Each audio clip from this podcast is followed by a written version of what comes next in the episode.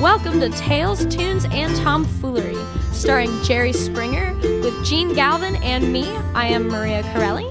We are recorded live in front of a brilliant studio audience here in Folk School Coffee Parlor of Ludlow, Kentucky. And here he is, ladies and gentlemen. It is Jerry Springer. Thank you! All of you up there, thank you very much. Thank you. Man. I even want to say Judge? Jerry Springer because Judge I have been watching, and by the way, what I understand, the ratings are good. A lot of Yes. people are watching Judge Jerry. It's on in what, like 99% of America, so it's everywhere. And uh, I think it's all kidding aside, and I've told you this privately a number of times, very good. And Jerry's a former uh, attorney, Northwestern Law School, uh, a mayor of the city of Cincinnati, uh, anchorman, newsman in Cincinnati, uh, top rated for a number of years. So nobody, I know I'm not surprised. But I look at this show and I'm always looking at it as I look at it, it's like, what's in it for me? And so I have some thoughts. And uh, Uh, I so I- can answer. We can save time. Nothing. Nothing. Nothing. You can turn that clock off. It's not, well, that segment will be pretty short. There's nothing in it for you. No, but no, go I ahead. have faith. I have faith. So uh, I come from, you know, on the side, but all through my life, as you, as our old friend, God rest his soul, Mike Ford, and a lot of people, Tim Burke, Gene Beaupre, et cetera, et cetera, et cetera. Politics. And as I did my career, which has been in education, I always worked on the side. I ran for office once. I worked in all of your campaigns. So I'm convinced that we can take Judge Jerry, leave that damn cash cow on the air. We're going to need it. But over on the side, What do you mean we?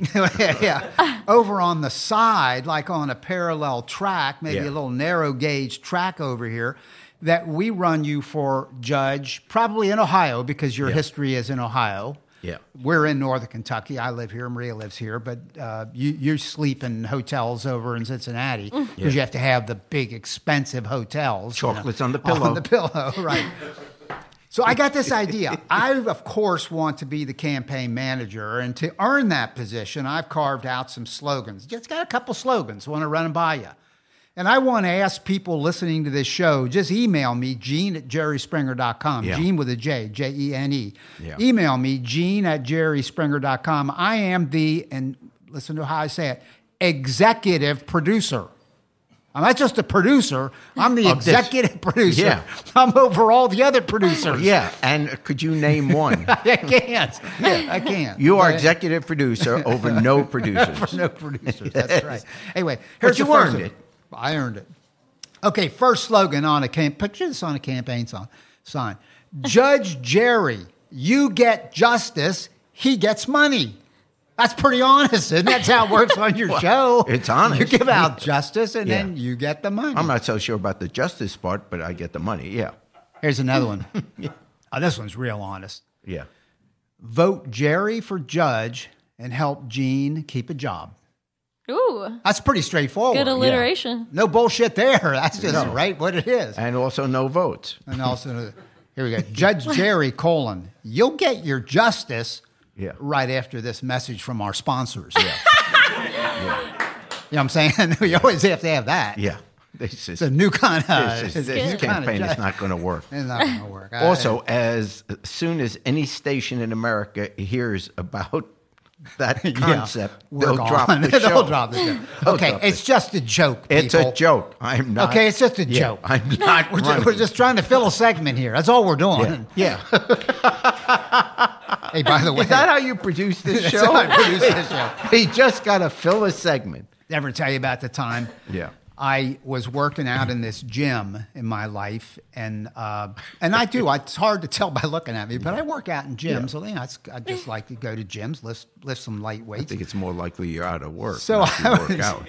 I was in a gym one time, and I've been a teacher my whole life, an educator. Yes. I've been a teacher, a counselor, ran schools, etc. But I, this is when I first started at a place called Glen Este Junior High School. Oh my gosh, I spoke. You've all heard of yeah. that, Maria. You've Yeah, heard of sure. that. So I was a teacher at Glen Este Junior High my first year. And I think there's a statute of limitations on this, so I'm going to tell this. I had a kid my first year. I'm going to have to recuse myself. He's like driving me crazy, just you know, tearing up one of my classes. So I said, uh, let's say his name was Bobby. I said, hey Bobby, come on out in the hallway for a minute. I want to talk to you. And we went out into the hallway at this school, and I looked up and down the hallway, and there was nobody out there. That was important to this. He's a junior high kid. When I started working in high schools, everybody was bigger than me, but in junior high, I was still bigger than the kids. You know what I'm saying? Yeah. I grabbed this kid and I slammed him up against a locker. And I said some stuff to him, and there were some profanities in it. You know what I'm saying? Like, shut the mother. What? I'm in my class. Blah, blah, blah, blah, blah. And he just sort of looked at me. When I got done, I let go and he adjusted his shirt and went back into the room. And all his buddies are like, dude, what'd he say? And I'll, I'll tell you later.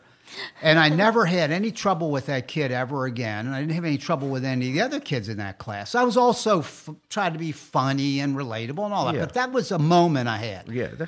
Fast forward about 10 years, I'm in a gym oh, no. in a place over in Cincinnati near where we were living at the Oh. time. And it was a hardcore gym. It was, It was it was a real free weight gym. And the people in there were like, they were bodybuilders, men, men and women. They were like oh. serious about this. They go to shows and do stuff. Did you recognize him?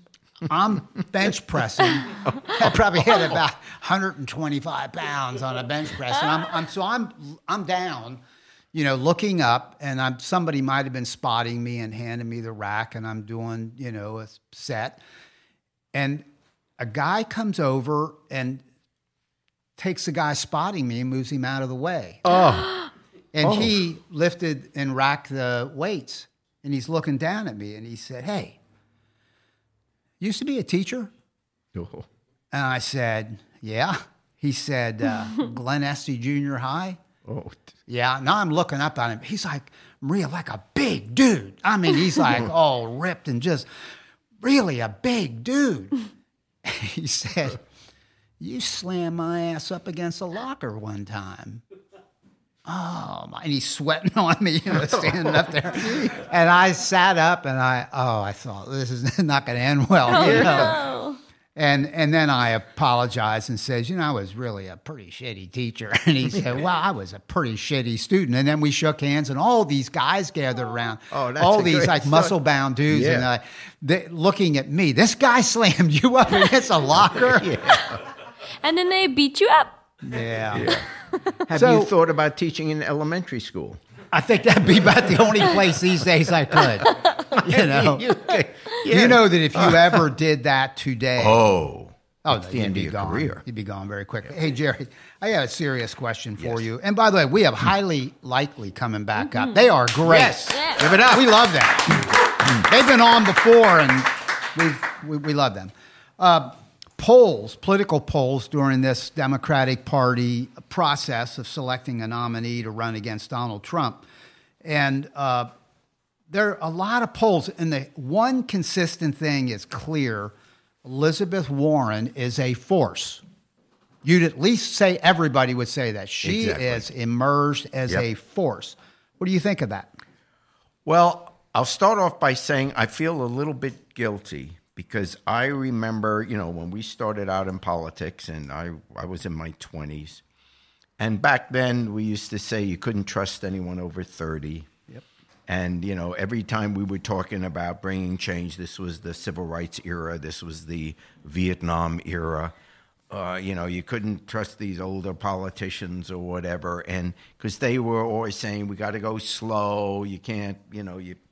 In other words, I was anti-establishment, and now at my advanced age, I realize that I'm starting to say and have the same reaction at the establishment had back towards me and my generation when we were saying because I remember in the last presidential election um, when I was, you know, supporting Hillary, and I remember even people here, right here at the podcast, you know, who were for Bernie Sanders, and were kind of looking at me, oh, Jer, come on, and and and and I realized that some of my instincts have become more protective than they and more conservative, I guess, than they were when I was just a, you know, a, a leftist, and I'll add the adjective crazy leftist.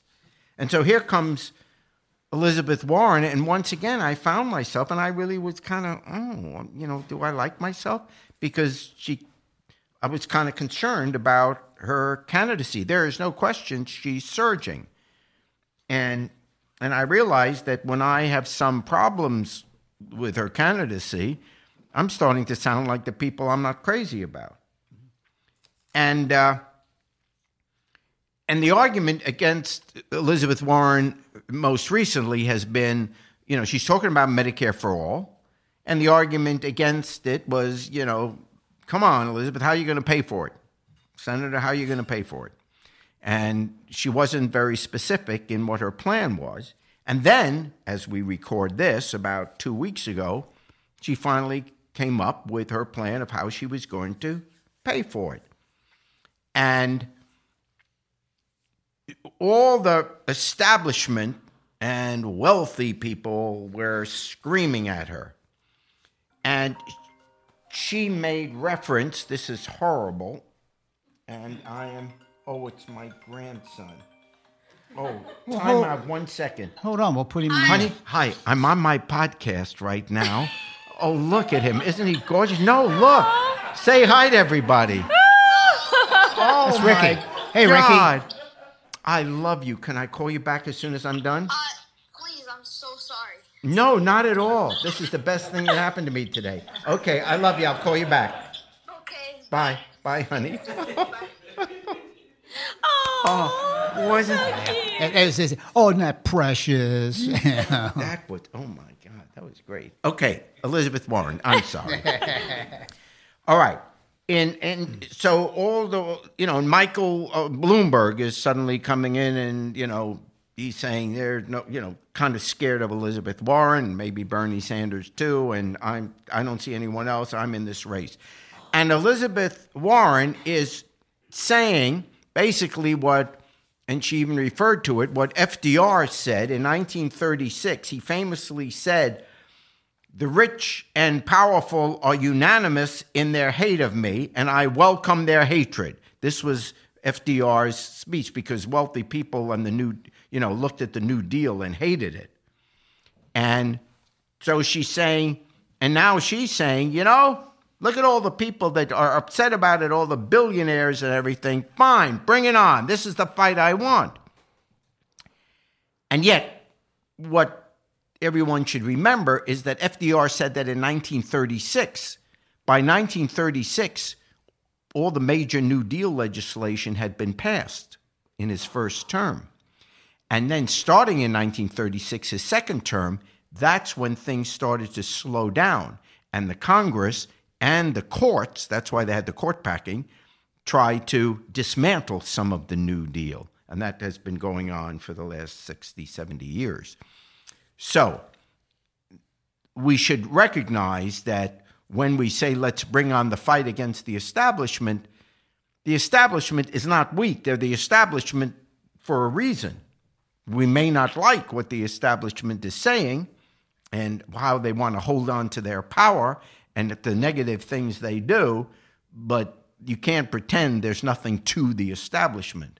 They're there because they've been powerful and they've managed to be, in their light, successful. All right. When she put together her plan, my problem with it is that it wasn't, I'm not saying she's dishonest, but the plan wasn't totally accurate in terms of how it gets paid for. For example, yes, wealthy people should clearly play, pay more in taxes. Okay? End of discussion. Absolutely. And we can decide what those percentages should be. But certainly what she's asking for is not too much for billionaires to pay. Okay? So clearly that's right. The argument, though, is there are not that many billionaires. If the cost, which she says, and which everyone kind of says, is going to be about $34 trillion in 10 years, you can't pay for that just by taxing wealthy people more. There are not enough of them. It's not enough money. Plus, if you taxed everything about them, they wouldn't be billionaires anymore, so you wouldn't get any money.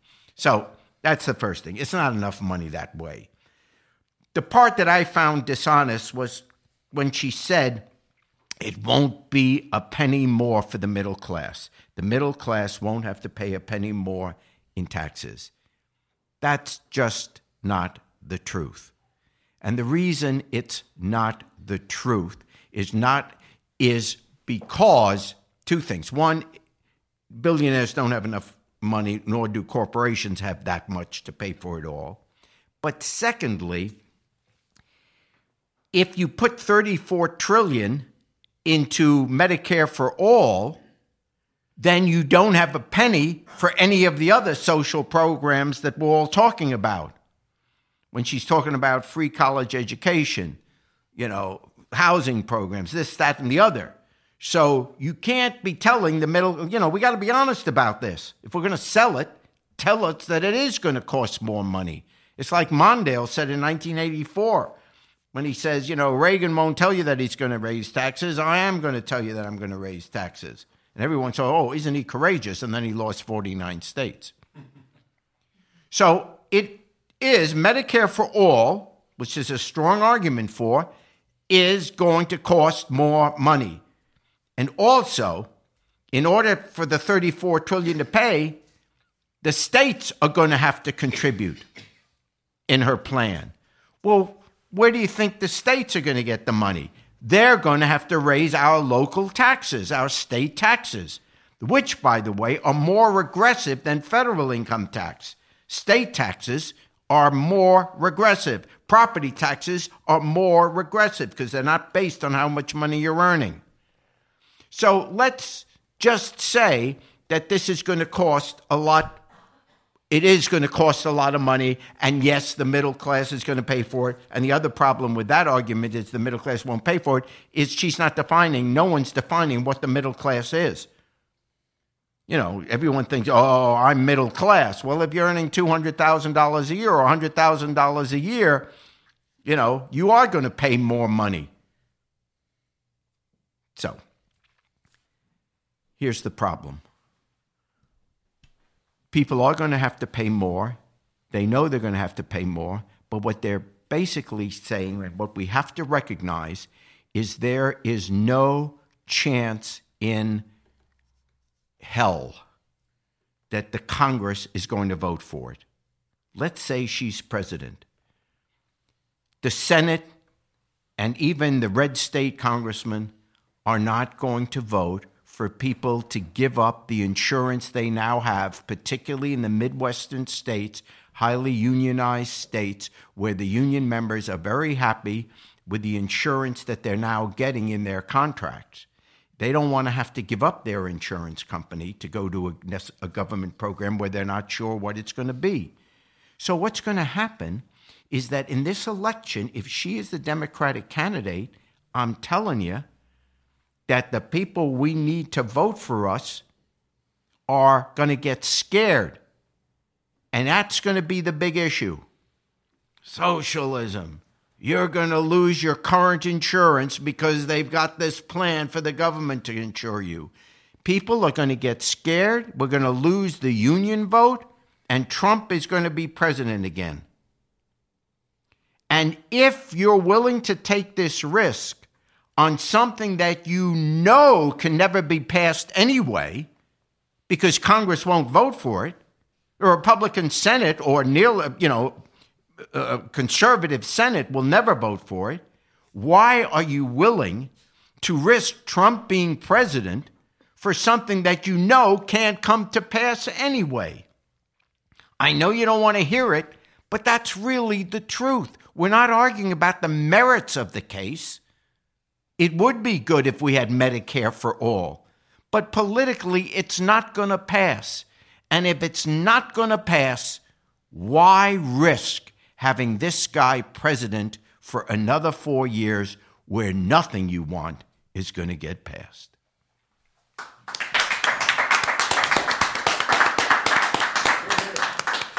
All right, y'all, we're going to bring our musical guests back up. It is uh, a group based out of Cincinnati, Jamgrass American Roots.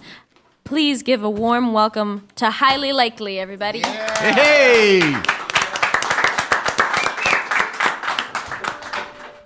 All right, so we heard uh, some of Highly Likely's tunes on uh, the last few podcasts, and we uh, have been digging them very much. Thank you guys for coming back. Thanks for having us. You absolutely. and uh, Shar, this is another song written by you, correct? Yes. Okay, cool. Um, that's Shar Bowling up there for you all listeners. Uh, she's playing acoustic guitar. And uh, will you will you let us know the name of this song? I'm sorry? Will you let us know the name of this song? Yes, this song is called Bigger Boat. Okay, cool. You ready?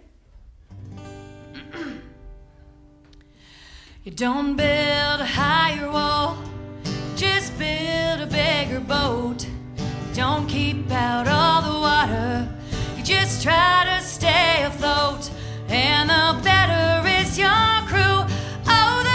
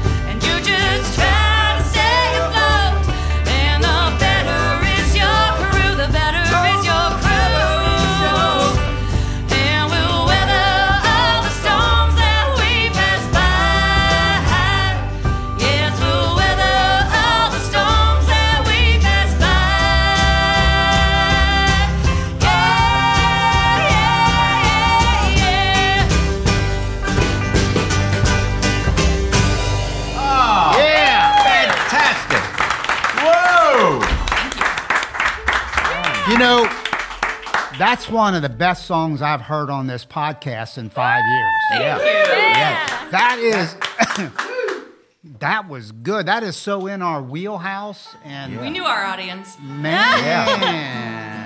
that is really good. The cool thing is we were already there. So I didn't have to talk. For We'll long. sing about it. Oh, that was really good. That good was good great. job. Good job. Great Thank job. you. Thank you so much. Uh, will you guys let us know where we can hear uh, more of your music and check out your show, upcoming shows? And Yeah, you can find us on Facebook, uh, Highly Likely Music on Facebook. We have a website, highlylikelyband.com, and uh, a lot of our music's on YouTube. Album forthcoming, early 2020.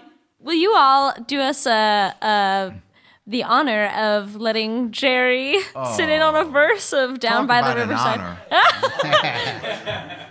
Our pleasure. You ready? I'm gonna lay down my heavy load down by the riverside.